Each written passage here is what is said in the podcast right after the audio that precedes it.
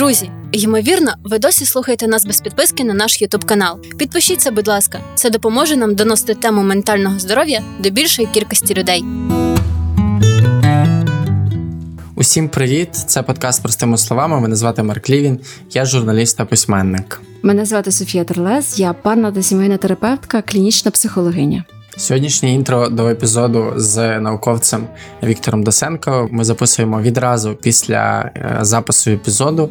Ми сповнені е, дуже приємних теплих емоцій. Ми слухали півтори години нашого сьогоднішнього гостя і були б готові слухати його довше, якби була така можливість. У нас було купа питань, які мене задали. Ми з Марком перебивали одне одного. Це вже взагалі традиційна така річ, але досить нетрадиційно, що ми ну просто не могли стриматися. І це означає тільки одне, що нам живо хотілося питати його іще, і не виключено, що ми повторимо цей досвід, тому що це було надзвичайно цікаво, настільки ретельно на молекулярному гуморальному рівні розповідати нам про психологію і про певні розлади. Я не знаю, мабуть, е, наразі ще не спромігся ніхто. Наш сьогоднішній гість, український патофізіолог, генетик, в нього багато різних регалій. Е, ви можете без проблем їх загуглити, але я думаю, що набагато більше вам скаже про його кваліфікацію і глибину його знань наш сьогоднішній епізод. Ми поговорили про природу посттравматичного стресового розладу, спробували зрозуміти, е, що таке посттравматичне зростання, чи існує воно і як ми можемо його пояснити змінити. Е, ми поговорили про природу депресії, про е, природу щастя. Ми багато говорили про щурів мишей, е, про тарганів не говорили, але знаєш, в мене якось це спряжено в одному, просто в одній послідовності. Ми говорили про те, як нам виходити з стану вивченої безпомічності багато, багато, багато всього іншого. Ми встигли обговорити за півтори години в цьому епізоді. І знаєш, за що я особливо вдячна нашому гостю це за його великий Знаю, гумор. за гумор. Так, так, за гумор. Так. За те, що, незважаючи на те, що ми говорили про важкі теми, але гумор він перемагає все, він перемагає будь-яку важкість. І в тому числі мені було дуже цікаво почути про те, що ми, психотерапевти, за якийсь час вимремо як вид. І це мене може тішити навіть, тому що певним чином це означає. Ти головне не панікуй, без роботи не лишишся. От що я хотів тобі сказати. Ми вас запрошуємо до прослуховування. І перед цим хочемо нагадати, що цей епізод ми записали в межах всеукраїнської програми ментального здоров'я Ти як за ініціативою першої леді Олени Зеленської та за підтримки Всесвітньої організації охорони здоров'я та громадської організації Безбар'єрність. Від щирого серця вдячні нашим партнерам за те, що ми можемо спілкуватися з такими фантастичними людьми. Вперед до прослуховування. Друзі, нагадуємо вам про платформи, на яких ви можете нас підтримати. Передусім, це Patreon, до якого ви вже звикли. А віднедавна нас можна підтримати і на баймі Екофі, де, крім звичної для вас підписки, є також опція разового платежу. Дякуємо вам. Пане Вікторе, вітаємо вас у нас в подкасті. Хочу відразу на на початку таке нахабне прохання до вас. Чи можна до вас звертатись просто Вікторе, без без пане? Бо чомусь автоматично воно мені припасовується, коли я хочу вимовити ваше ім'я. Мені буде дуже приємно. Просто Віктор, дякую. Тоді вітаємо вас у нас в подкасті Вікторе, в подкасті простими словами. Дякуємо, що ви завітали до нас в на запис. Я хотів сказати, що я не міг не прийти, не прийти. Я завжди відгукуюся на запрошення е, медійної спільноти. Я вважаю, що це обов'язком кожного вченого, кожного науковця, викладача бути публічним і користатися кожною можливості якось вплинути на суспільну думку, донести розумне, вічне, наукове. Популяризація науки. І у вас про це є окремий навіть розділ. Про вас написали на Вікіпедії, що ви займаєтесь популяризацією науки. Так, ми ми це зрозуміли як просто механізм самовиживання. Ви маєте на увазі сфери? Так. За цілому сфери, якщо б ми не почали популяризувати науку, то більшість людей в Україні, в тому числі які зараз є при владі, які будуть при владі, так би і не дізналися, що в нас є наука. Про це і багато іншого ми сьогодні поговоримо. Так, багато дуже цікавих питань ми до вас підготували, але перше питання у нас є традиційне. Е, Нагадаю, що всеукраїнська програма ментального здоров'я звучить як ти як, і ми б у вас хотіли на старті запитати, ви як? Я нічого тримаюся, працюю, намагаюся бути корисним під час війни. І звісно, що науковці також потрібні під час війни.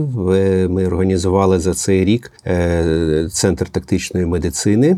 Е, Керує цим центром співробітник мій, е, мій друг Олександр Хижняк, кандидат медичних е, наук, співробітник інституту фізіології імені Богомольця, там де я працюю. І в цьому центрі тактичної медицини навчено вже більше 15 тисяч військових на різні рівні її медицини. І до цієї тактичної медицини ми додали ще тактичну психологію, якщо так можна сказати. Ми любимо шуткувати, що є тактична медицина, а є тактовна медицина. І ось тактовна медицина це якраз про психологічну практику е, британських фахівців під назвою Trauma Risk Management, або коротко TRIM. TRIM навчено вже там більше 300 психологів, військових, в тому числі заступників начальника з морально-психологічної допомоги, і е, має бути ще більше і більше цих людей, бо це єдина перевірена доказова методика підтримки військових після травматичної події і одночасно скринінгу психічної патології.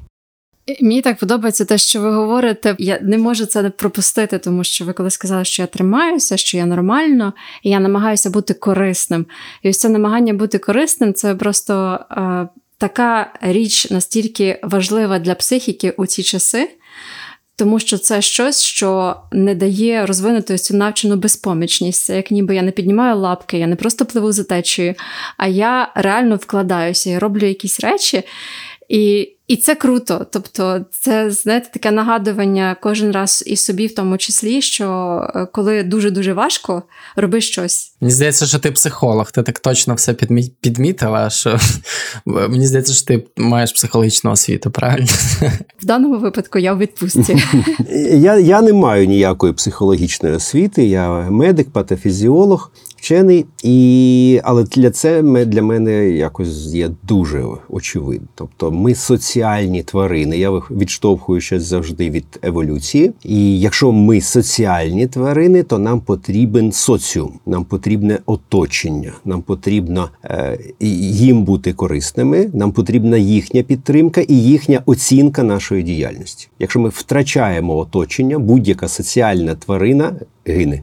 Ми вже багато разів згадували про цю книгу. Я згадаю про неї ще раз. Вона називається Together е, Вівика Мурті, генерального хірурга США. Українською вона адаптована як самотність, і там, от, власне, е, е, доктор Мурті підтверджує ті слова, про які говорите ви. Він говорить про те, що ось ця от така травмуюча тривога в людини з'являється тоді, коли вона відчуває себе покинутою середовищем, коли вона почувається самотньою і нездатною е, ну, до побудови безпеки, оскільки він розповідає власне про те, що ми формувалися в соціумі, тобто ми взаємодіяли, виживали за рахунок цього. Коли ми ізолюємося, такий високий рівень тривоги сигналізує нам про те, що якраз нам потрібно йти до людей, тому що оці от ранні всі механізми, вони ніби волають там, ти не справишся. Ну тобто. Як раніше, так, щоб лягти поспати, треба було, щоб хтось чергував. Простими словами, так, слідкував за тим, щоб тебе не з'їв хтось, поки ти там відпочиваєш, або там велику тварину вполювати теж.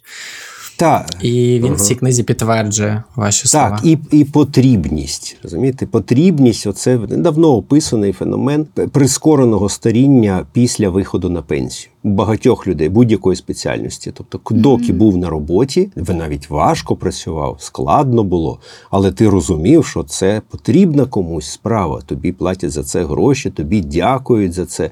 Значить, ти потрібний. Вийшов на пенсію, і люди, які не мають іншого сенсу життя, які не мають іншої якоїсь якогось хобі, якогось сенсу, вони надзвичайно швидко старіють. Вони втрачають ментальні функції, втрачають сенс власно свого існування. Безсенсне існування довго не триває, і тим більше не супроводжується позитивними е, емоціями, такими як щастя чи добробут, радість та інше. Хотів би зробити маленький крок назад про щастя і і решту речей ми обов'язково поговоримо в епізоді, але хотів би вас е, попросити пояснити для нашої аудиторії простими словами, чим займається патофізіологія Мгм. і чим займається патофізіолог. Мгм. Так, можливо, люди, які нас вімкнули, вони не встигли це загуглити, і їм треба просте пояснення. Е, Патофізіологія це одна з фундаментальних дисциплін в медичній освіті, і це одночасно науковий напрямок, який вивчає найбільш загальні механізми виникнення, розвитку та кінця будь-якої хвороби. Найбільш загальні механізми, закони вивчає філософія. Тому найкраща асоціація, найкращий оцей асоціативний рядочок це філософія серед медичних дисциплін. Та фізіологія виконує роль філософії серед усіх медичних дисциплін, серед там терапії, педіатрії, хірургії, патанатомії, патогістології, отоларингології і далі до нестями з переліком всіх цих медичних спеціальностей. Тобто ми, ми їх вчимо, ми даємо їм е, світогляд, фактично. Ми так дуже е, нахабно ми просто створюємо мислення сучасного лікаря.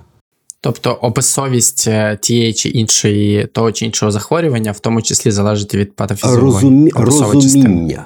Саме розуміння, мислення, синтетичне, аналітичне мислення сучасного лікаря неможливе без знання патологічної фізіології. Правда, я дуже скромний. Софія тягне Ви... руку.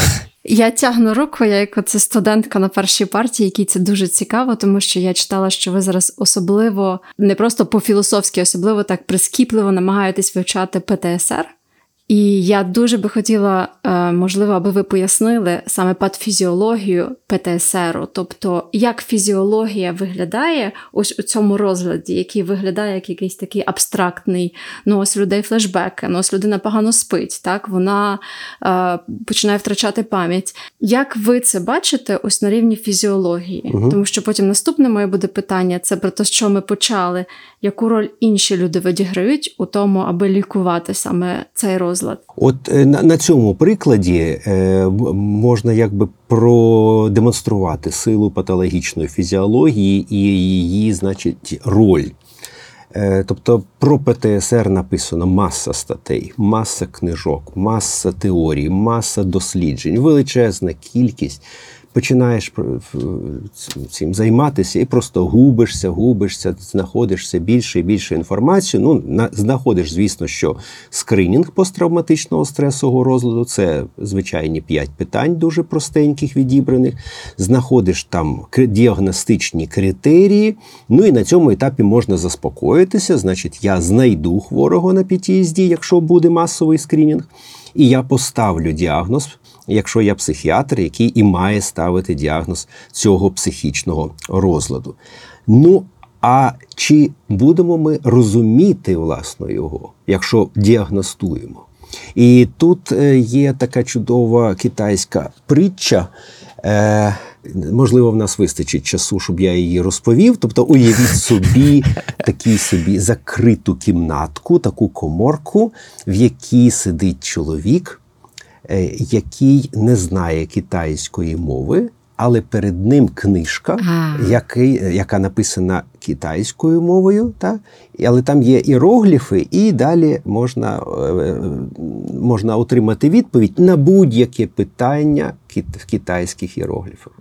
І зовні цій людині поступають питання у вигляді записочок. Ну, кидають записочку, записочка написана китайською мовою, іерогліфи.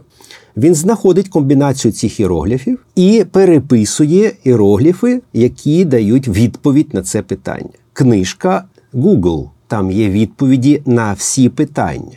Він пише на цій записочці свою відповідь, вона завжди правильна, передає її нагору тому, хто питав, і всі ззовні впевнені, що людина знає китайську мову, правда? Ну він же відповідає письмово на будь-яке питання, на найскладніше з будь-якої галузі. Але ж ми знаємо, що людина не володіє китайською мовою, вона йому не потрібна. Він просто знаходить відповідні іерогліфи, значочки і передає в світ якби інформацію. Ви нас сильно пошкодували, бо це ж ви говорите про знаменитий аргумент китайської кімнати. Це мислительний експеримент Сарля, правильно я розумію? Так. Який ви зараз згадуєте? Так, це от туди я, я його дещо адаптував, фактично до, е, до, до лікарської спеціальності. Тобто дуже значна частина лікарів в усьому світі нагадують оцю людину, просто знаходить певні ознаки і у відповідь пише інші символи, які говорять, що так, у цієї людини ПТСР, значить, їй показана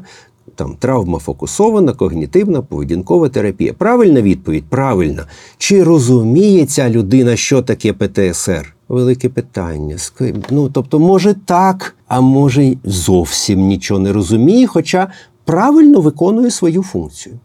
І от патологічна фізіологія якраз за розуміння. Ми все ж таки вважаємо, що люди розумні, і тому вони мають розуміти. Наш вид це людина розумна, Homo sapiens. І, Ну і треба намагатися якось відповідати такому високому відзначенню.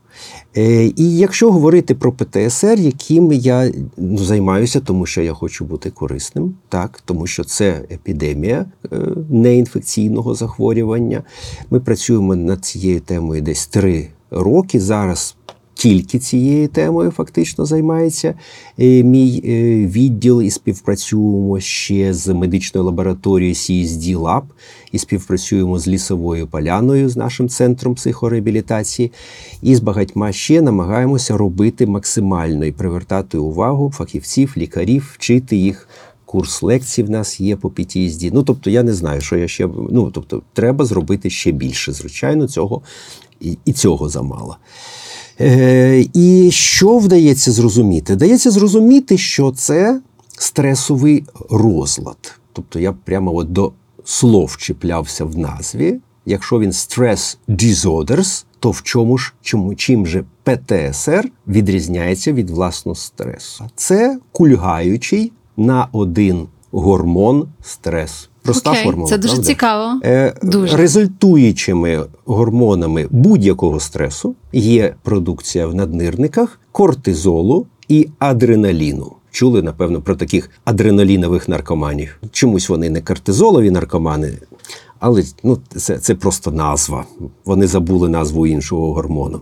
Так ось при будь-якому стресі, і при гострому, і при хронічному, у будь-якої людини і будь-якої тварини буде підвищуватися рівень і адреналіну, і кортизолу. При стресовому розладі підвищується рівень тільки адреналіну, а кортизолу менше, ніж у здорових людей. І ось виходить дуже дивна ситуація: кульгавий стрес, стресовий розлад, наднирник чомусь не виділяє кортизол, хоча мозок переживає травматичну подію. Віртуально, звісно, травматичну подію. Вона вже приходить в спогадах, флешбеках, повертає пам'ять знов туди до загибелі когось.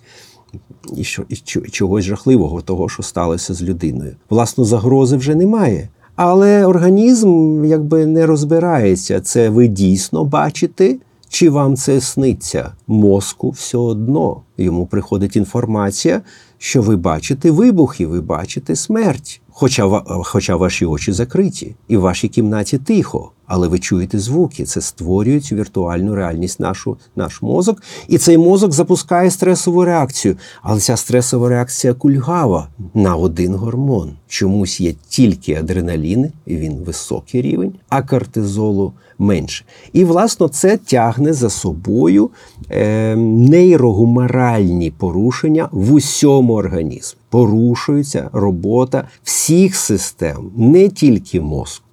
Порушується робота серцево-судинної, ендокринної, імунної системи і таке інше.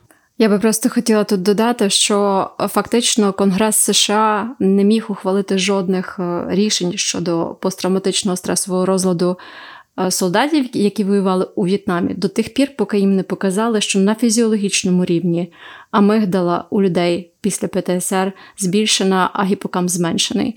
Тобто, це, це дуже потрібна річ для того, аби розуміти, що нам з цим робити. І я ніколи не знала про ось цю гуморальну різницю. Це теж дуже цікаво. Там цим пояснюється ця надмірна пильність постійна, що людина постійно перебуває у очікуванні, чогось страшного, що трапляється вже, мабуть. Може, ви мене поправите? Можливо, це якось по-іншому виглядає. Не, не, не, не, не, не знаю. Не знаю. Розумієте, це, це просто інші, інша оптика, інша візія цього захворювання, виходячи з знання, дуже такого ну, міцного знання основ патологічної фізіології. Я дуже добре знаю, що таке стрес. Стрес ми вивчали, і патофізіолог Сельє Власно, це все заснував, описав, розробив. Він розписаний в усіх деталях, в усіх гормонах, в усіх впливах на всі органи і системи. Стрес був, ну, зроз... вив... ви- почав вивчатися. Ну, не то, що так задовго, але ну, раніше, звісно, там з 40-50-х років минулого сторіччя. Раніше, ніж власно стресовий розлад. Тому от тут от ця різниця стає очевидною. І там, і там слово стрес, там просто стрес, а тут стресовий розлад. І ось вона сутність процесу. Що за цим стоїть? Чому так стається? Чому дійсно гинуть клітини в нервовій системі? Сучасне уявлення ПТСР це нейродегенеративне захворювання. Ох, я це непростими словами сказав, але я думаю, що наші слухачі підготовлені. Ну, слово дегенерат всім відомо, правильно? А тут нейродегенерат, тобто зазнають деградації, руйнування, вмирають просто цілі групи нейронів центральній нервовій системі, в гіпокампі, в там. В корі головного мозку. Таке стається при хворобі Альцгаймера. Відоме, напевно, захворювання. Так? Коли там людина перетворюється просто на овоч, вона втрачає всі свої спогади. І тут такого плану процес іде. Він не такий виражений, але він по суті також процес втрати нервових функцій, та, функцій нашої психіки на морфологічному рівні. Тобто, це не просто там щось, щось не так працює, а це просто от були нейрони, а тепер їх немає. І нових не буде ніколи. Якщо я правильно пам'ятаю, нейрони відповідають за в тому числі за передачу Звичайно, інформації. тільки, тільки нейрони. Тільки вся наша пам'ять, все наше розуміння цього світу, всі наші емоції, всі наші бажання це нейрони. Мозок є нами. Марк це передусім мозок. Софія це передусім мозок. Найважливіші, найцікавіші особливості саме особистості кожного з нас це наш мозок. Все там.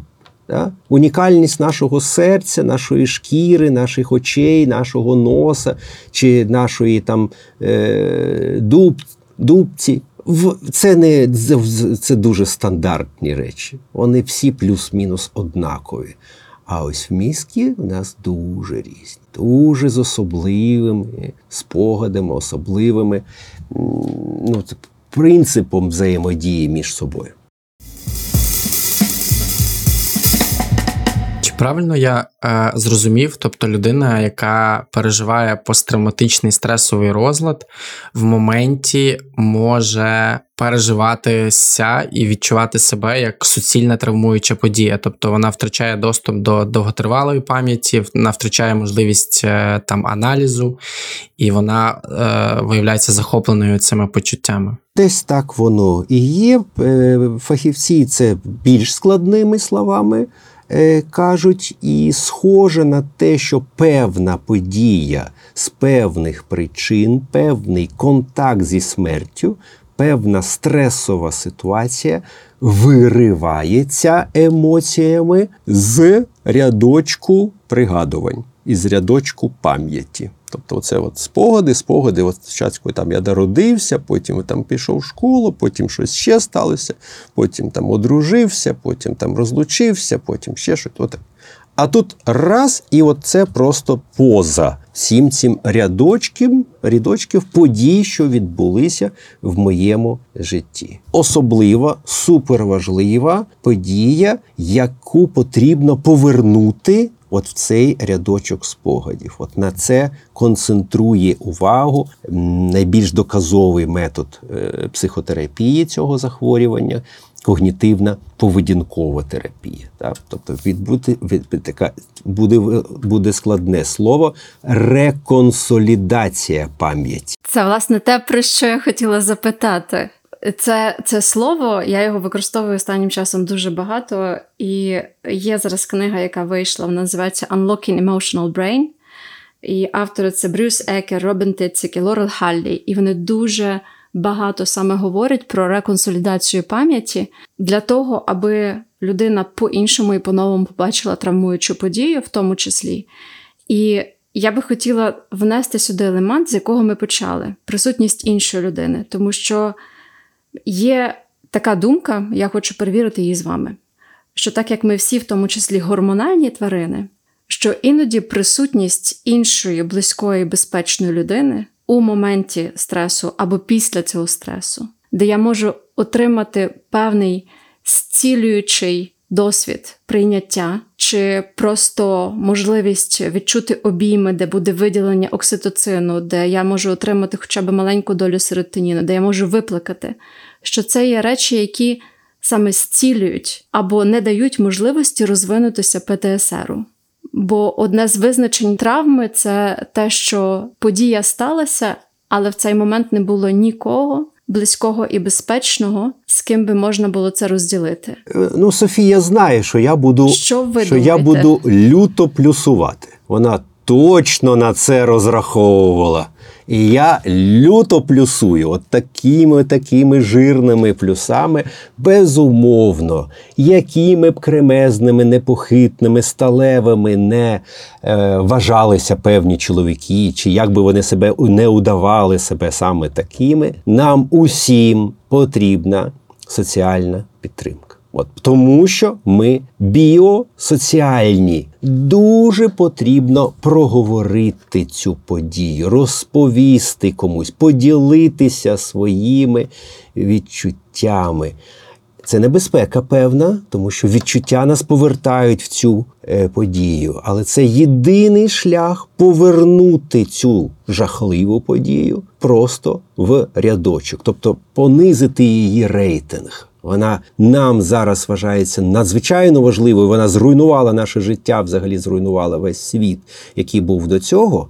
А треба її принизити, треба її нівелювати, треба її багато разів про неї поговорити, так що вона набридла вже і стала вже такою звичайною Боже. Та я розповідав вже вам про це. Ну так, ми там вийшли, от там вибухнуло, там, ну так, ну, ну блін, задовбали. Це просто було. І ось коли ми цього досягаємо, і це, це, це, це потрібно робити прямо, прямо після травматичної події. Оця британська система, яку ми впроваджуємо в ЗСУ. Під назвою Трім, вона саме акцентує, вона базується на принципі підтримка рівний рівного. Тобто це первинна бесіда саме з навченим побратимом, одним з десятьох бійців певного підрозділу, який знає про що поговорити. Він служить поруч. Ви дуже добре знайомі. Він в такій самій ситуації був, але він готовий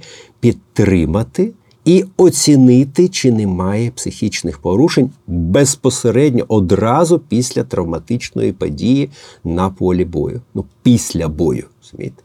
І оце, ця методика вона пройшла там багато випробувань, вона найкраща вивчена в усьому світі.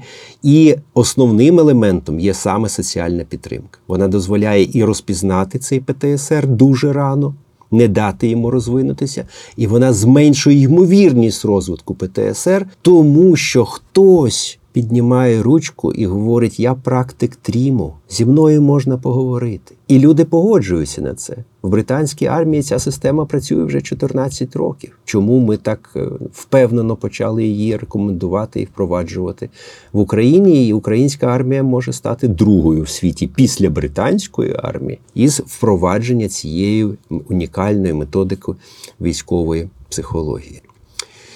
Але я не дуже довго балакаю. Мен- Мені замало. Мені замало. Давайте ще. Але я, Марк, е, не думаю, що майбутнє за психотерапією. Я не думаю, що років через там 20, 30, 50, 100 люди зможуть собі дозволити таку розкіш, як спілкування з кваліфікованими психотерапевтами. Це буде привілея, це буде для дуже заможних людей. А більшість скористається послугами штучного інтелекту, який, звісно, зробить вам такий діпфейс, що ви ніколи не розпізнаєте. І він нам вам намалює вашого псих, психотерапевта вашої мрії. Просто Супер. вашої мрії. Я вже в черзі. І який знає відповіді на всі питання. І він Але він буде відпрацьовувати протокол. Так він буде імітувати навіть емпатію, звичайно. І він навіть промовчить так, так, тоді, коли це потрібно, бо він вчився у кращих психотерапевтів світу. В його в пам'ять заклали алгоритми правильної, не заклали алгоритми, да, алгоритм навчання. Йому просто показали: дивись, як майстер проводить психотерапевт. Це я не на себе показую, я не психотерапевт, от на Софію буду показувати. Да?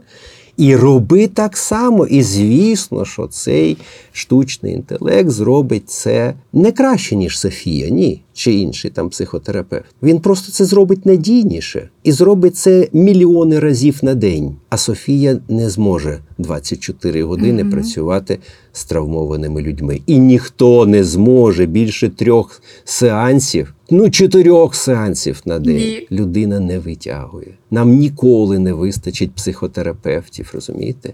І я б на от на цьому я акцентував би увагу, тому що в Україні дуже потужний it сектор. У нас є прекрасні програмісти, у нас є люди, які вирішують суперскладні задачі. І готуючись до прийняття, да, до повернення наших героїв з фронту, у частини з яких у значної частини будуть порушення психіки, буде посттравматичний стресовий розлад. Можливо, ми б встигли зробити вже ну, хоча б почати да, створювати цього ідеального актуального м, психотерапевта на базі е, штучного інтелекту. Це дуже крута ідея, і мені видається, що ви дуже праві в тому, що не вистачить на всіх хороших терапевтів, а протоколи є, і вони розвиваються, і вони кращають. І що е, ще цікавіше, це те, що ми стали все більше і все раніше виявляти різні е, захворювання і розлади, і медицина просувається вперед, терапія просувається вперед. І знаєш, таке враження, що е, там ледь не з самого народження будуть е, всі ці речі ну, помітними, зрозумілими, просто спеціалістів на всіх не вистачить.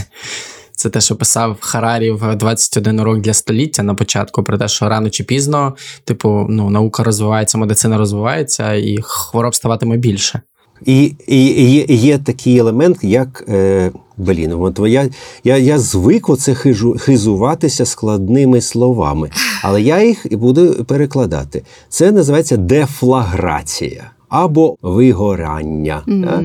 І у психотерапевтів, і у психіатрів, передусім у психіатрів, описано це професійне вигорання. Так. Людина, яка спілкується з психічно хворими людьми, в неї також з'являються симптоми психічного захворювання. То він не може далі працювати. Йому потрібен відпочинок, йому потрібно.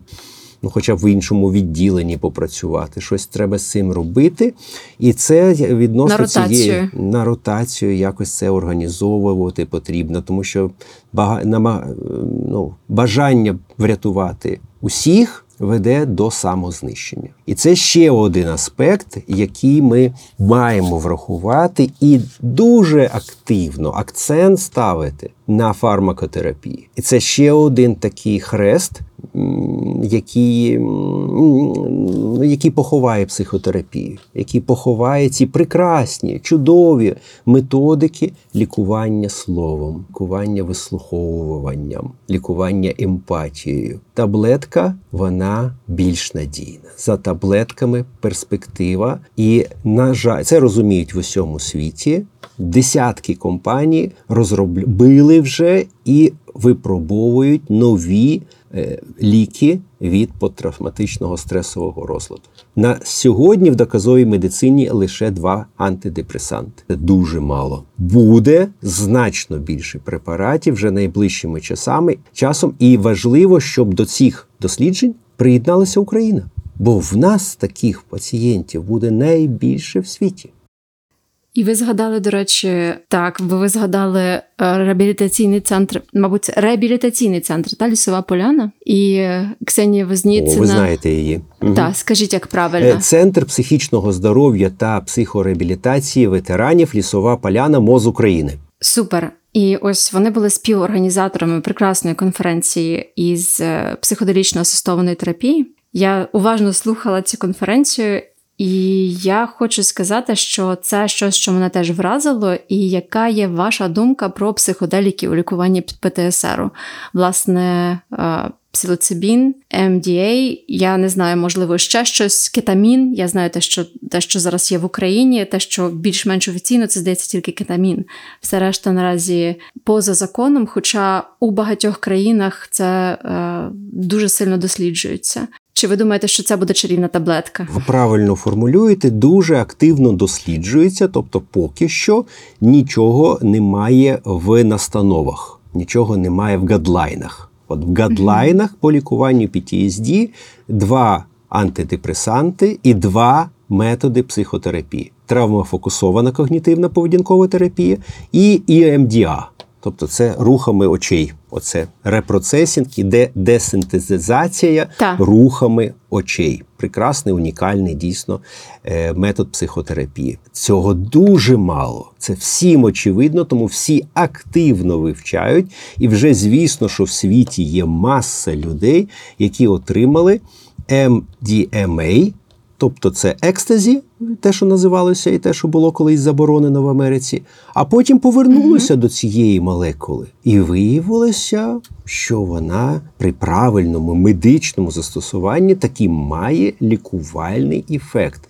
І на сьогодні це вже факти. І звісно, що найближчим, найближчим часом е, Food and Drug Administration – це найбільш авторитетна організація в світі по якби, дозволу на клінічне застосування чи препарату, чи певного методу, дасть на це дозвіл. Публікації вже дуже переконливі. Маса е, людей в усьому світі вже пройшли таке лікування, і доведений був результат. Звісно, що перед тим були ще дослідження на тваринах, і мишам, і щурам з ПТСРом також допомагають психоделіки. Тільки після цього етапу вони власне Без терапії. поступ без ніякої психотерапії.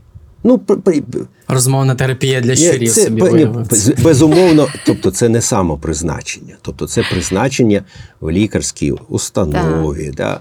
Е, А, а якщо ви говорите про щурів, так, без ніякої психотерапії. І це туди ж, да. Тобто нам просто потрібен лікар, який розуміється на такому виді терапії, який знає фактори включення в дослідження, чи кому можна призначати, а кому не бажано призначати, в кого може бути дебют іншого психічного захворювання. Тут є великий ризик. Та? І далі призначає в певній лікувальній дозі під наглядом той чи інший психоделік. І далі нічого особливого не потрібно. Далі ну, підтримка, поговорити, звичайно, але це не сеанси психотерапії. Тобто психотерапії можна вже і не проводити. І до цього, власне, йде, веде наш, нас прогрес, щоб можна було просто купити е, за рецептом пігулку і застосовувати її тричі на день і позбавитися від певного психічного захворювання.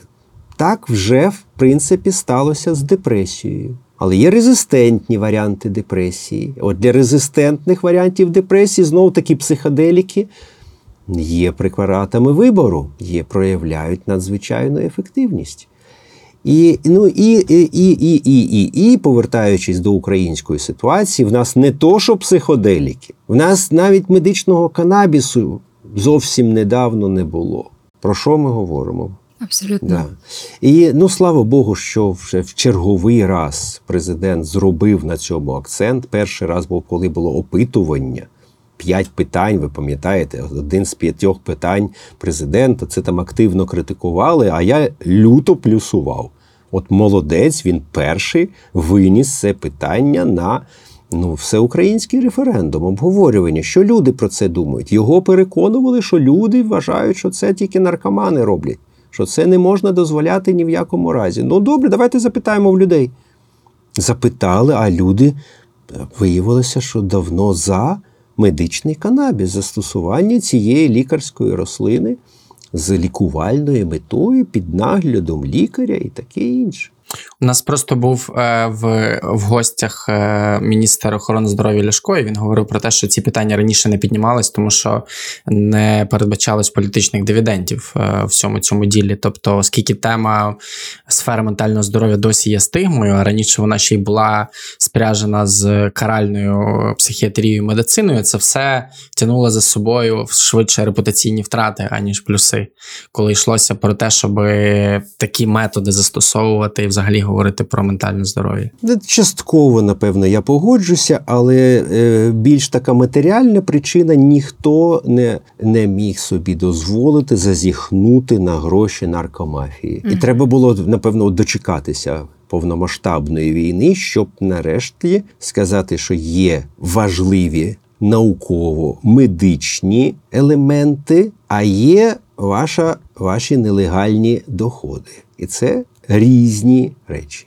Блін, я не думав взагалі про те, що в Україні існує таке поняття, як наркомафія, чесно кажучи. А потім згадав, Біля 100 мільйонів доларів за оцінками неофіційними становить нелегальний оберт канабісу щорічно в Україні. Це непогані гроші, правда, за них можна найняти декількох політиків, правда, які будуть варнякати на весь парламент, що наркомани на городі.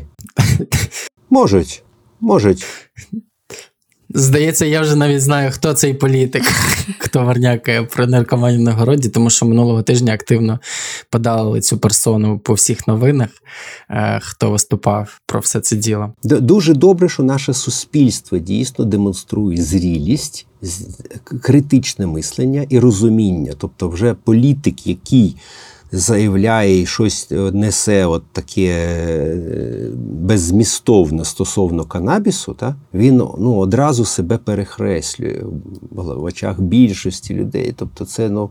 О, тобі, напевно, ще і гомосексуалісти не подобаються, так? І лесбійки також не подобаються, так? І ковіду немає, так? І снід придумали просто Америка. А, ну ясно. А вакцина це чіп. Так, так, а вакцина чіпи, да? А, ну, вс- ок, все. Ок, все зрозуміло, комплекс ознак порушення якби, центральної нервової системи detected. Чудово, все зрозуміло. Все. Да. І звісно, що російський патріархат там гарантовано десь буде виринати. Генералізований російський патріархат.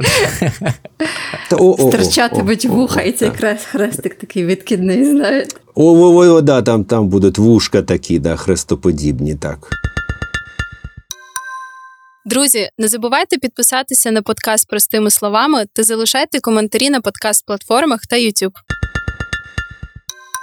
А ми могли б е, поговорити з вами про посттравматичне зростання? Бо мені здається, що про посттравматичний стресовий розлад е, досить багато ми говоримо загалом в інформаційному середовищі, але тим не менше, у нас був е, попередній епізод з Олегом Роменчуком, центр керівником центру психічного здоров'я УКУ, директором і людина, яка привезла КПТ, ФТ, МДР в Україну і так далі. Він говорив про те, що насправді багато людей зціляться після травми, і, і оце посттравматичне зростання, воно якраз е, є тим компонентом, про який говориться дуже мало, але він є вкрай важливим. Хотів вас запитати, власне, як це відбувається, чому е, певні люди виходять з травматичної ситуації навіть без там, умовно кажучи, без якихось явних, очевидних е, там процесів е, терапії і так далі. Е, З досвідом е, вони виходять зрілішими, кращими, а чиясь психіка застрягає в цій травмуючій події, і на неї нанизується велика кількість інших різних речей. А невідомо. І знаєте чому? Тому що не описане посттравматичне зростання у мишей. Тобто, у всьому винні миші. Миші не винні. Ні, винні, якби не то, що винні, просто вчені ще не додумалися, як виявити цей феномен, який описаний дійсно у людей. Він точно є. Цьому вже явищу багато років. І ну, тобто, є таке, да, що певна кількість людей, їх завжди буде меншість. Це якісь там 2,5-5%. від загальної кількості людей, які потраплять в якусь ситуацію, стануть кращими в духовному плані. Будуть краще розуміти чи просто почнуть розуміти сенс свого життя, краще відноситься до оточуючих, намагаючись їм допомогти, проявляючи просоціальну активність, взагалі активність. І ну, от, от таких хороших людей ви знаєте. Да? От Є такі духовні е, люди, да? в яких горять очі, вони знають для чого, що вони роблять, і намагаються це е, зробити. Е, Це, звісно, все одно буде залежати від їхньої кваліфікації, таке інше, але ця відкритість, ця от бажання зробити іншим добре, і відчуття, до речі, і щастя, вдячності за кожний день прожитий на цій землі. Оце теж ознаки посттравматичного стресового зростання. І, і ми не знаємо, як дізнатися у миші, чи стала вона більш духовною, чи дійсно вона краще ставиться до інших мишей. А можливо, вона буде більше грумінгу робити, можливо, Можли- вона буде краще вилизувати своїх Ну, от- мишенят. От якщо б ми спостерігали, щось- мені да. ми могли б і туди дійти. Це, ми завжди кажемо не знаю, коли в нас немає тваринного еквіваленту. Завжди будь-яке захворювання залишалося абсолютно загадковим. От зовсім там ще недавно. Ну той самий посттравматичний стресовий розлад. Загадка, невідомо, що там в мозку цієї, чому саме у цієї людини, що там сталося. Стало так, розвіднілася ситуація, стало значно це очевидніше, коли ми зробили експериментальну модель посттравматичного стресового розладу. Ми це вчені, не, не я особисто. Ми просто застосовуємо розроблену модель і будь-яку мишу можемо зробити мишою з ПТСР. Нічого не відомо було там ще зовсім недавно, там про скажімо, про шизофренію. Зараз стає значно більш зрозуміло, тому що є модель шизофренії у мишей. Можна зробити мишу з шизофренією і вивчати її, і лікувати її, і таке інше. І ось посттравматичне зростання, воно не має тваринного еквіваленту. Ми не знаємо, як це визначити. Цю задачу треба ставити. Дуже цікаво було б дослідити, піймати таких мишей, які стали кращими після травматичної події. І тоді б ми зрозуміли, що ж, як же допомогти людям отримати замість ПТСРу посттравматичне зростання. А зараз це просто феномен. Просто у деякі, деякі люди стають кращими, а деякі стають хворими. А більшість все одно проявляють резильєнтність. І це не зовсім стійкість, це гнучкість, це здатність повернутися до вихідного рівня функціонування. Потрібно говорити про все. Я, я згоден е, з, з вашим експертом да, з, зі Львова. Е, Але ми, ми багато приділяємо увагу ПТСРу, тому що це важкі наслідки, тому що це втрати, тому що це нейродегенерація, це руйнування родини, руйнування соціальних зв'язків, асоціальна поведінка, суїцид. Це найбільша небезпека. Нам точно потрібний скринінг цього захворювання, масовий і не тільки у військових, і у цивільних також. Ми маємо говорити про резильєнтність як гарну звістку. Так, більшість людей не думайте, що у вас у всіх ПТСР буде. Ні, більшість людей проявить оцю гнучкість, здатність відновитися. І є гарна новина що певна кількість людей навіть стануть кращими після пережитих кошмарів. Знаєте, кожного разу, коли мене, я просто можу це сказати, кожного разу, коли мене е, в молодості кидала дівчина, я точно стала кращим після цих подій. Я кидав курити, займався спортом. Так. Все, що мене не вбиває, е, робить мене сильнішим Робить мене гарнішим. і гарнішим, і більш привабливим. Так, так, так. Я тобі покажу, як я можу. Ну це так. певне полегшення, правда? Ти пожалієш.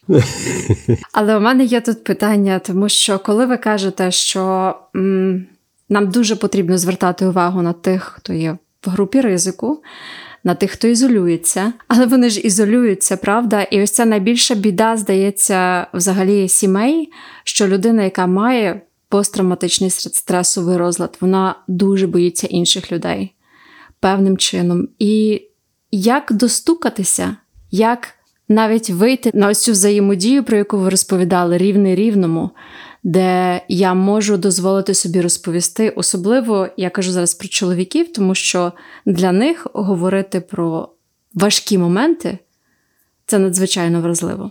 У нас в культурі це не прийнято. У нас чоловіки не плачуть, у Мгм. нас е, чоловіки не діляться.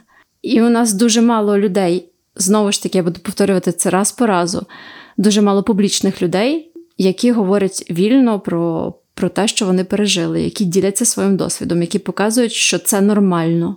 Ну, знаєте, ще якісь е, там е, 300-400 років тому наші чоловіки, чоловіки всієї Європи і світу, і наші жінки не чистили зуби.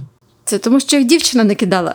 Так, і не було ніяких щіток, і не було ніяких дантистів. Мгм. Розумієте? Тобто, це е, цивілізаційні такі елементи. Це з'явилося от буквально наприкінці 18-го, 19-го, початку 20-го сторіччя. А до цього всі ходили з жовтими, жахливими, гниливими зубами, із їхньої пащі смерділо так, що я не знаю, як вони взагалі розмножувалися за такого стану. Ну, мабуть, в певне, з закритим ротом чи в певних позиціях. Ну, тобто, ви уявляєте цей, ну тобто, ви, ви знайдете масу прикладів. Там мені дуже подобаються оці довгі зачіски і спеціальні такі е, Та штучки для, чу, для чухання, тому що точно були екзопаразити, точно були блохи просто у дам вищого світу, іспанського двору чи французького, У. А іноді У і миші. да. І Подейкують. миші, да.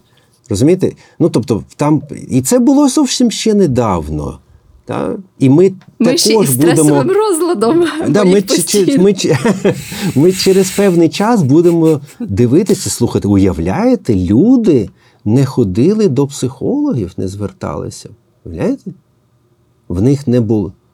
Ходили з розладами а, психіки, Вони так? думали, що чоловіки не повинні поговорити з професіоналами, поділити. Ви уявляєте собі, Боже, яка дичина? Ну, тобто, це, це, це все просто цивілізаційні м, такі градієнти. Ми це подолаємо. Звісно, це треба нести як. Ну, як, от, як, як Софія сказала, як просто приклад. От подивіться, да? звичайно, це добре. А ти що, не ходиш до психолога? О, хлопче, це зовсім якось. Ти та ти що? Ти, ти, ти так відстав? Ти що, і- ще й зуби Да. може не чистиш? Може, ти і зуби не чистиш? Да, і до стоматолога не ходиш? Ну, десь. О, о, то вже РПЦ тут десь попрацював, так. От. І, ну, і там дійсно в них там, е, знаєте, психотерапевти в них е, під анафемою дав, давно. Да. Тобто психотерапевти це вороги російського, ну це конкуренти, як зрозуміло. Да? Тобто вони ж забирають їхні гроші, вони своїми молитвами е, вважають, що вони знімають там всю порчу. Ось. А тут якісь конкуренти завелися, які теж словами, але доказово. Е, Тому, тому так, це треба долати цю стігму. Це називається такою грецькою літерою стігма, і нести цей меседж от прямо зараз вже військово. І повертаючись до цієї системи трім, от в цій системі трім обов'язкова психоедукація, обов'язково донесення тої думки, що так, як ходять, звертаються люди до дантиста, потрібно звертатися і до психолога, бо вони дійсно краще розуміються, що відбувається в вашій голові, Або до побратима, допоможуть який вам. володіє цією методикою. Так, а, а, а почати, да, там, там було щось в вашому питанні, з чим я не погодився, що вони бояться людей. Ні, ні, ні. Уникають контакту. Уникають цивільних, Мгм. які їх не розуміють, Так. не можуть зрозуміти. Вони переконані в цьому. Але вони з великим задоволенням спілкуються із своїми побратимами, з іншими Мгм. військовими. І тому важливим для мене це було б вчити військових саме психології, щоб вони ставали психологами. Нам потрібні от військові саме з досвідом да, які б володіли певними психологічними практиками, хоча б на якомусь рівні, на середньому рівні, які б знаходилися і просто давали свій особистий приклад. Слухай, це працюючий метод. Тобі здається, що це якась дичина дивитися е, очами то вліво, то вправо, то вверх, то вниз, то ще щось, і говорити з якоюсь тьотєю, яка не була з нами в окопі. Ти помиляєшся. Я теж так думав, але пройшов цю терапію, і в мене пройшло, і мені вже зараз краще. Він скаже, що а, то таке подумає і зробить правильний. Цей елемент обов'язково потрібно прорахувати, бо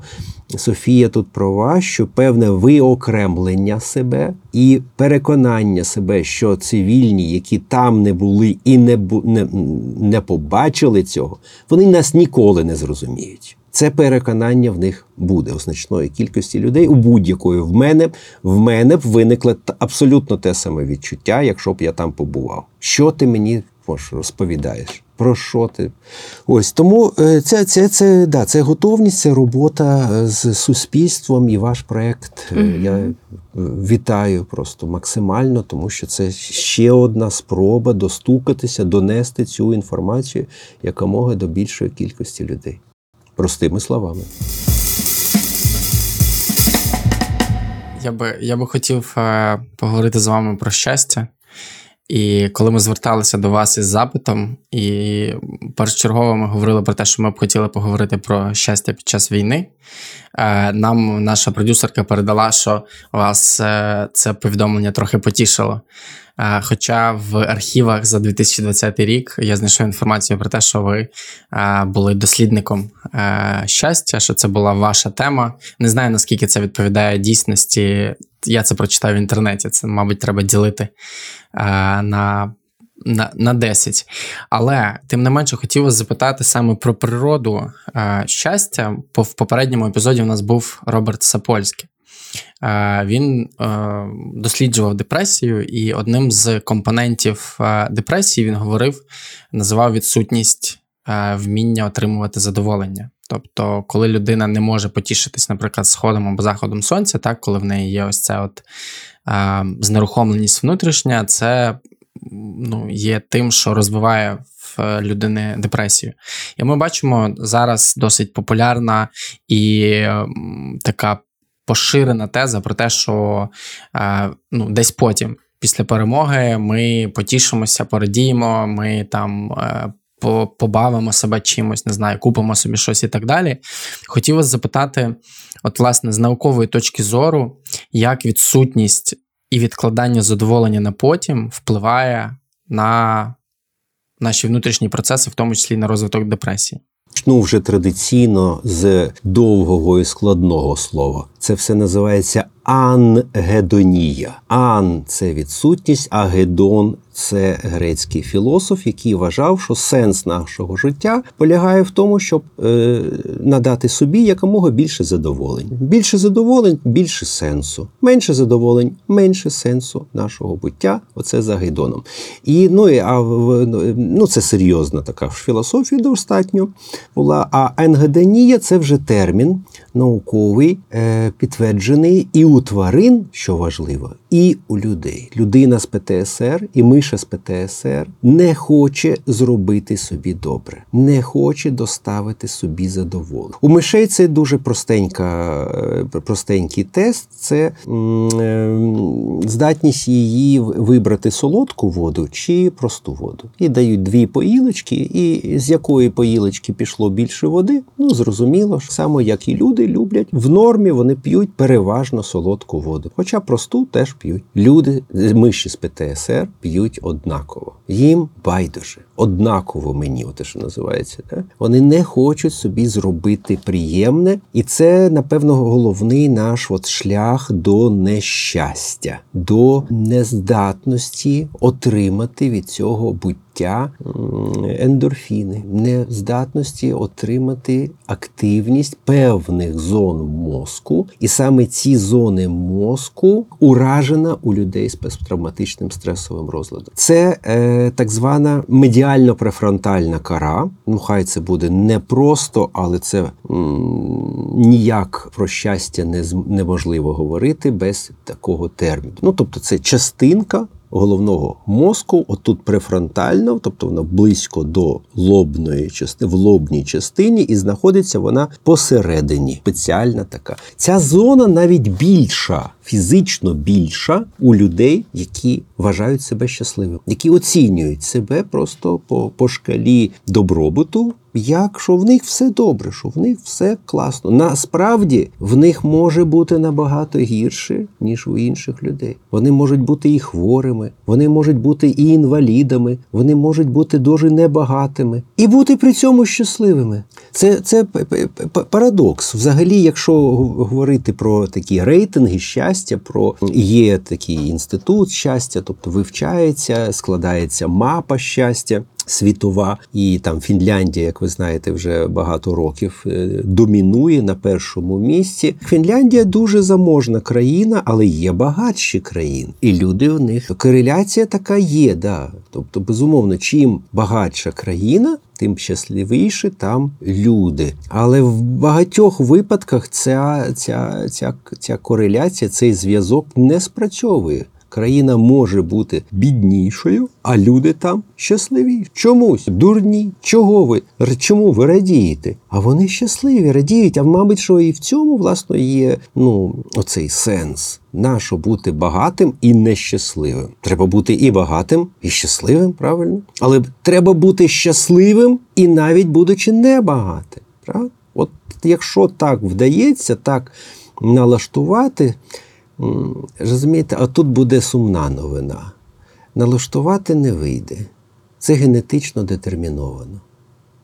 Ми просто народжуємося з певними генами, з певними варіантами генів, які роблять нас здатними бути щасливими чи ні. Сумно. Тобто людина не може навчитися бути щасливою. Т- дуже обмеженому діапазоні. Т- Трошечки, трошечки, якби так, акцентуватися. А якщо от продовжувати логіку Роберта Сапольська, який от називав великою депресією якраз е, в тому числі відсутність задоволення, але не лише, а так само біохімічні розлади з генетичним компонентом, він це так називав. Чи можна припустити, що ось це от постійне відтермінування задоволення, в яке за логікою е, Сапольський веде до депресії, може нас накрити після перемоги хвилею депресії? Може, все може бути. Та я навіть на- назву ще одну частинку мозку, яка має яскраве таку, м, метафізи, таку метафоричну назву вішки. Вішки, знаєте, цим як на коні оцак їздиш, та, і натягуєш Так. вішки і зупиняєш. В нашому мозку є під назвою хабенула. Бенула це саме вішки. Коли активуються нервові клітини, от в цій частині мозку, тварина і людина зупиняється від бажання зробити собі приємно. І при депресії це чітко показано, що оці вішки вовані, вони більш активні у здорових людей, і людина не хоче зробити собі приємне. Може, але не хоче. Немає ніякої інтенції, не хоче поворушитися, щоб собі зробити там смачненький якийсь там супчик, чи якесь там рагу, чи що, ще щось, посмажити собі картопельки, вийти на двір, погуляти. Вперше чую, щоб рагу робила людей щасливими. Ну, найпростіше, найпростіше нас роблять щасливими їжа. Ти голодний, поїв і став щасливим. І чим довше ти був голодним, тим більш щасливим ти стаєш після того, як поїв. І якщо ви не, не, не, не починаєте не відчувати цього, то треба тут напружуватися. Да? А чому це мені їжа неприємна? Згадати, слухайте, а от раніше в дитинстві, пам'ятаєте, яким воно було смачним, неймовірним, не запам'ятаю, о, там щось щось там бабуся чи матуся щось приготувала, чи в гостях нас пригощали, там такою полуницею, чи такими там, не знаю, морепродуктами, чи щось. І це ж запам'ятовувалося на все життя. Ну, це сві- свіженький наш був мозок. Він ще був таким ем, да, необізнаним, Не всім, зіпсованим. не зіпсованим. Да.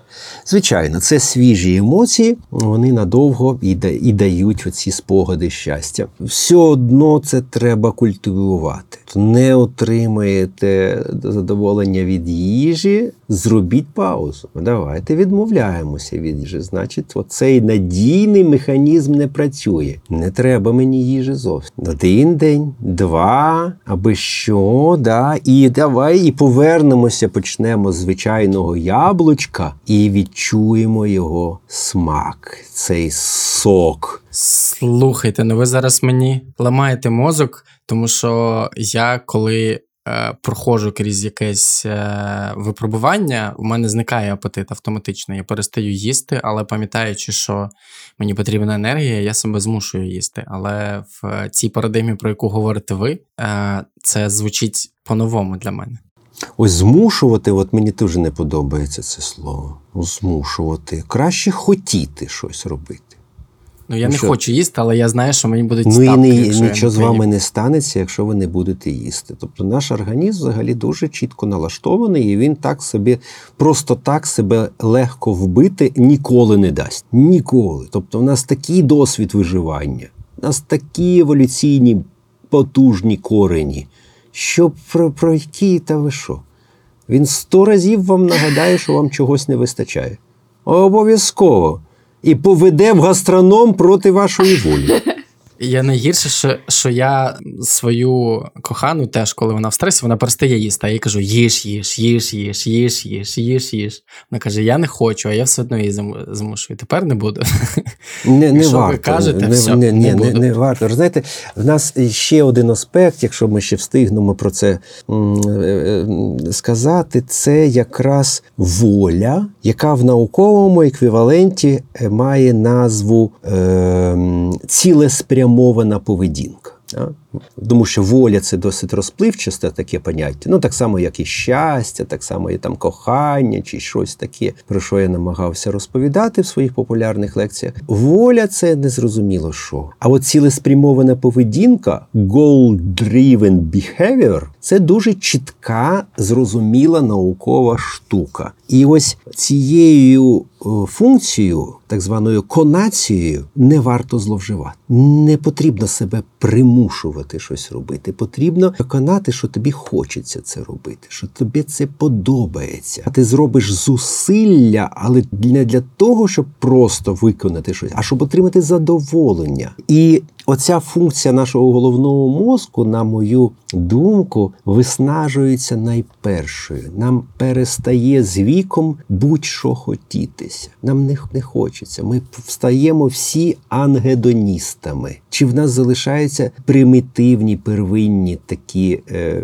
ну, задоволення, е, ну, ткання чи дефікації, от такого плану. Це вже ну, не, не, не дуже по-людськи, якби ну по-людськи, але так надто давні ми вмикаємо механізм. Бажання щось робити, комусь допомагати, комусь щось нести, когось вчити, з кимось спілкуватися, створювати якісь проекти, просто викопати город, просто щось посадити, просто помалювати деревах, просто їх підрізати, просто зібрати врожай, повести його кудись продати чи роздати. Це е, цим, цим бажанням треба дуже його цінувати. Воно не, не воно не, не безкінечне, воно вичерпується, вичерпується. І чим більше ви себе примушували щось робити, тим менше цього бажання жити і діяти у вас, коли ви просто хочете щось зробити, да? тому що по приколу, тому що класно, тому що разом оця воля залишається на такому ж високому рівні. Та якщо вам потрібно буде зробити зусилля і досягнути мети, ви вимкнете цю волю, і вона собі буде хабенула. Ці вішки, власно, пружуються в мозку тоді, коли тварина не може досягнути певної мети. Дуже там простенький експеримент, тобто їжа, там сир висить на певній висоті, а щурик ось тут. Він намагається дістати. Так, так, так, так. Не може дістати. Ну ніяк. Спробував і так, і так. Сир смачний, звісно, що да, і ну все. І от в цей момент, коли він відмовляється від спроб дістати цей, якраз підтягнулися вішки. Йому вони сказали: «Пру, так. А я і ніколи і не хотів цього сира після спроб. А якщо спроб і не було, то вішки можуть сказати те саме. Я ніколи нічого не хотів, і не хотіла, і не треба мені нічого. І оця це темрява мозку. Тобто, ну а, а коли це відбувається? Звісно, там теж генетика сходить. Це власне от спроби досягнути щось недосяжне, якась постановка нереальної мети, mm-hmm. і, і, і, та, і потім а, а я, і, ні, я, я і не хотіла нічого, і не хотів, і не хочу, і не буду. І е, формується такий патологічний паттерн. Відмови від того, що може гіпотетично принести задоволення від того, чого би хотілося насправді. Але ось цей внутрішній такий uh-huh. блок і відчуття того, та я ж цього ніколи не досягну, це блокує нас, і ми в'язнемо у цій депресії. Угу. Угу. Угу. В'язнемо. В'язнемо і стаємо в'язнями, так. Угу. Цього Це однокореневі, так. Да. Марк такий письменник. Я оце відчуваю, як він грається словами. Та я я вже я вже просто паралельно думаю, яку книжку можна було б написати з вами. Нон-фікшн, да, нон-фікшн в такій. О, слухайте, в мене є прекрасна ідея. Я вже домовився з Віхолою, і вони прямо чекають мій текст. Ну а мені нема коли писати, і я ніколи не, нічого не хочу писати. Це і тому, що я бережу свою хабенулу і свою волю. Я не, не буду себе примушувати писати. От говорити, от я з задоволенням можу. А це такий проект в мене був ще на Радіо Культура, українське радіо. Там був такий проект лекторій багато років тому. І вони мене мені, мене запросили говорити про здоров'я, про збереження здоров'я, про це оце нудне, як треба, що треба робити, щоб не захворіти. Мене від цього вже нудило, просто я не міг про це більше говорити. І воно не дієве, воно не працює. Люди все одно не слухають і роблять все можливе, щоб захворіти. І я вигадав такий проект під назвою Злі наукові казки. 13 їх, звісно, що було. Це детальні рецепти, як захворіти на то чи інше захворювання. Що потрібно робити, а чого уникати, отримати інфаркт міокарда, чи інсульт, чи там дегенеративну хворобу дисків, чи рак там молочної залози, чи рак передміхорової залози, чи ще якісь захворювання. Що треба робити, Супер. щоб стати наркоманом? Таке інше. Софія, Софія заохочує, супер. Пога, погані поради. Е, да, Воно воно, воно, воно є, воно записано. Е, ну, тобто, ну, Казали люди мені, що це досить кумедно. Воно ще починалося о 12-й ночі, там зі скрипом відкривалися двері, такий фільм жахів.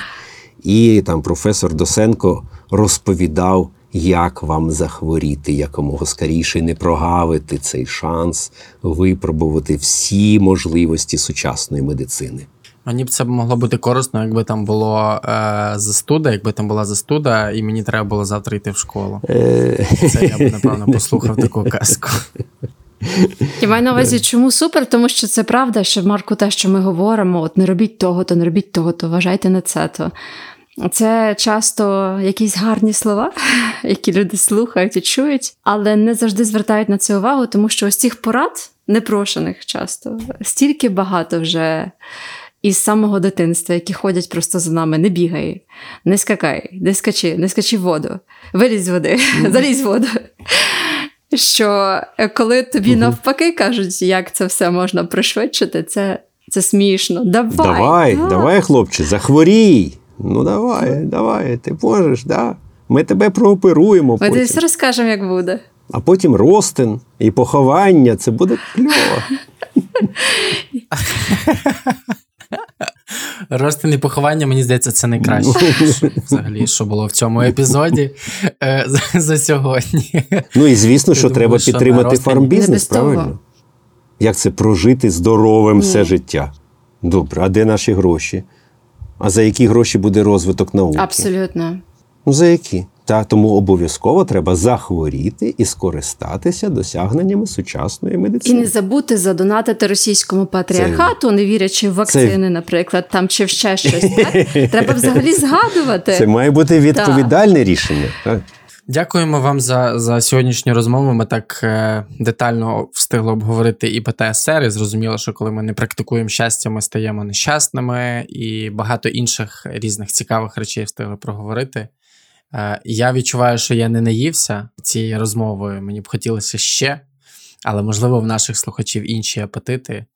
Е, тому ми уважно будемо ставитися до них, розуміючи, що це вже півтори години дуже захопливої розмови. І я дуже дякую. Ну, ми подивимося на перегляди. Якщо переглядів буде такі достатньо, то ми можемо продовжити. Звісно, з, з величезною радістю, особливо ми е, готові запросити тих е, гостей, які відгукнулися нашій аудиторії. Тим більше я вам скажу, я сьогодні ще хотів з вами поговорити про сон. Точно. Наприклад, про таку важливу річ, як сон, його вплив. Хотілося поговорити більше про депресію, про природу задоволення, про репресію почуттів і багато багато всього іншого. Впевнений тоді, що ми вас запросимо на другу частину і обговоримо інші питання. Домовились. І дякуємо вам. Дякую вам. Дякую. Мені дуже приємно було. Софія, дякую, Марк, Дякуємо дякую вам. вам. Хотілося б побачитися наживо десь. Точно. Обов'язково, друзі, якщо ви дослухали е, до цього моменту, обов'язково напишіть е, коментарі, поставте нам оцінку на Apple подкастах або на платформі YouTube. Ми є на всіх зручних платформах. Розкажіть обов'язково про цей епізод своїм друзям. Українська наука має процвітати. І українська наука крута. На таких лекціях можна сидіти і взагалі там про сон і не йтиметься, тому що це дуже цікаві і захопливі насправді факти і дані, і, і це круто вчитися. Тому дякую вам за, за ваші старання. Дякую вам. Не буду вас розчаровувати стосовно української науки. Вона, І це питання у мене теж було, нас- але я вирішив його поберегти. вона насправді потребує ну, просто реанімаційних, ургентних Втручань. Ми з вами сказали слово втручань в унісон. Так, я почув. Дякуємо вам, друзі. Дякую Е, вам. Тоді почуємося в наступних епізодах. До побачення. На все добре.